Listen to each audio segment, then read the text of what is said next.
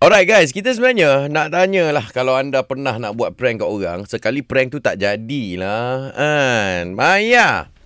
Hello. Hai Wak. Assalamualaikum. Kesalam. Okay, um, buat prank dekat bos tapi tak jadi. Okey. Kenapa? Okay, bos tu dia orang Vietnam tau. So Okey. okay. dia tak boleh dia, dia tak pandai cakap bahasa Melayu. Okey, English je lah. Ah, dia bisa- boleh cakap English je lah. Tapi okay, masa tu kita orang ada meeting, lepas tu hari tu hari jadi dia.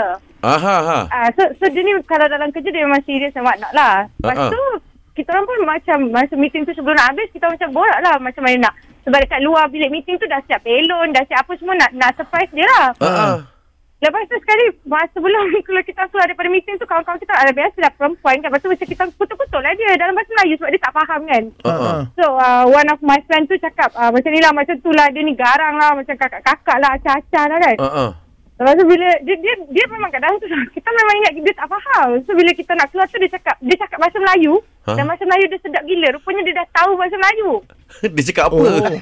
Dia cakap apa? Lepas tu, lepas tu dia pergi ulang balik apa yang apa yang kita orang kutuk dia macam macam kawan kawan kawan saya tu dia macam cakap lah Alah, dia ni bajak-bajak kakak je. Belakang bukan dia garang pun. Poyo-poyo je. Lepas tu dia ulang benda tu semua satu-satu. Lepas tu kita orang jadi macam, eh, dia tak kelakar ni. Lepas tu dia terus tegang lah. Keadaan tu jadi tegang. Dan Ha lah.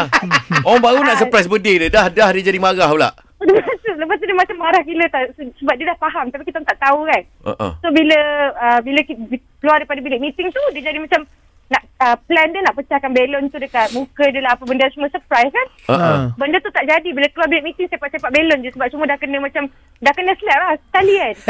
Ah, so Semua dah dia- kena dia ambon jadi tu. macam- Ah, lepas tu kek tu dia tak ada tiup ke tak ada apa kan. Dia, dia potong lepas tu dia pass kat semua orang je. Dia macam betul-betul dah tak ada mood dah. Ah, tu tu yang pengalaman yang yang teruk lah prank tak jadi. Ah, Korang tu. pun nak kutuk jangan depan-depan. Ha. Ah, Masalahnya kita tak tahu dia faham bahasa Melayu. Dia dah belajar bahasa Melayu dan dia cakap tu sebiji-sebiji apa yang kita um, uh, umpat dia. Itu yang awak Boleh kena tak? belajar bahasa F ada gifi gefer gefu gefi gefi Ya, gefer kita, kata-kata. ma- kita nak cakap bahasa terbalik. Masalahnya dua tiga orang kat situ bangang. Tak faham bahasa. Kenapa dia sangka orang ada Ah. dua tiga orang itu banyak. Ah, dia ni tak, Maya ni tak. Dia tak. Ah, ah. Ah, padahal dia yang dekat belakang tu. Dia yang start dulu. Itulah Tini ada c- c- nak cakap something kat awak ni Maya. apa tu? Tania kamu kena prank. Tak.